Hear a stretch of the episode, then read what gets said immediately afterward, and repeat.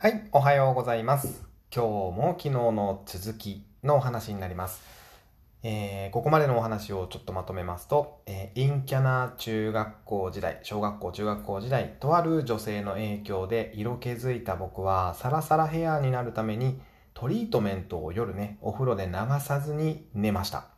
で、次の日、頭がですね、真っ白けになってしまったというところまでお話をしましたね。はい。で、母親が悲鳴を上げるということですけども、えーまあそんな僕もですね、中学校3年生でがっつり本気の恋をします。うん。でね、同じクラスの女の子を好きになったんですね。で、その子は、クラスの女の子の中でも、なんかこう、一人だけ垢抜けていて、で、当時はね、高校生ぐらいしか履いてなかったルーズソックス。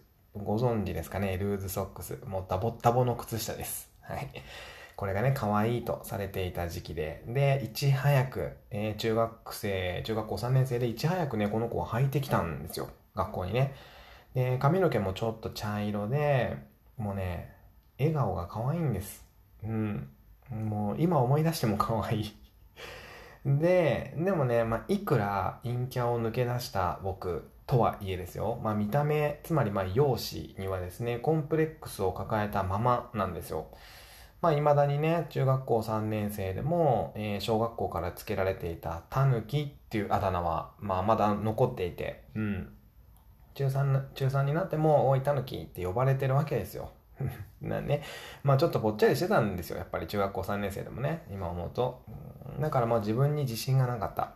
で、告白もできなかったんです。やっぱ自分に自信がないから。で、そうこうしてる間に、えー、なんでしょうね。こう友達にも相談できずにいたので、うん。で、いつの間にかね、その女の子は僕の男友達と付き合ってしまったんですね。で、僕は悔しくて、もうほんと自分のぽっちゃりを恨みました。うん、で、タヌキであることを心から悔やんだんですよ。でも、じゃあダイエットしようとかは思わなかったんですよね。なんでかわかんないですけど。うん、どっちかっていうと、まあもうしょうがない。諦めようって感じ。で、でもね、やっぱ心の中は諦められないんですよ。うん、複雑ですよね。めんどくせえやつだなと思いますけど、自分で。で、自分の、えー男友達と自分の好きな女の子が仲良く喋ってるわけですよ、学校でも。帰り道とかでも。もう、それだけでもね、僕は心が切り裂かれるような思いでした。で、まあそんなこんなでね、まあしばらくが過ぎて、修学旅行に行きます。で、僕とね、その大好きな 女の子は、同じグループだったので、行きのバスだったりとか、まあ修学旅行の行動もですね、ずっと一緒なんですよ。でね、これはね、幸せでしたね。今思い出しても、本当に幸せだったなと思います。で、バスでもね、隣の席になって、本当にね、幸せいっぱいでした。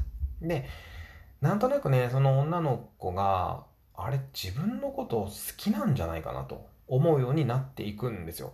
で、まあ根拠はないんですけど、なんかね、こう距離が近かったりとか、一緒に写真撮ろうって言ってくれたりとかね、修学旅行で。当時はあれですよ。あの、映るんです。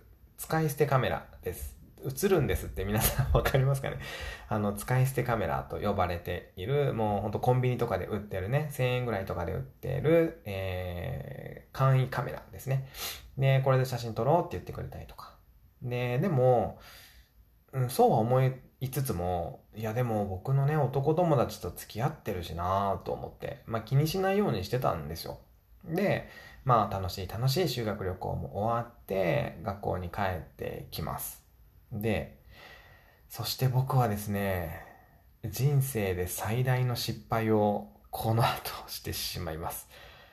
ということで続きはまた明日。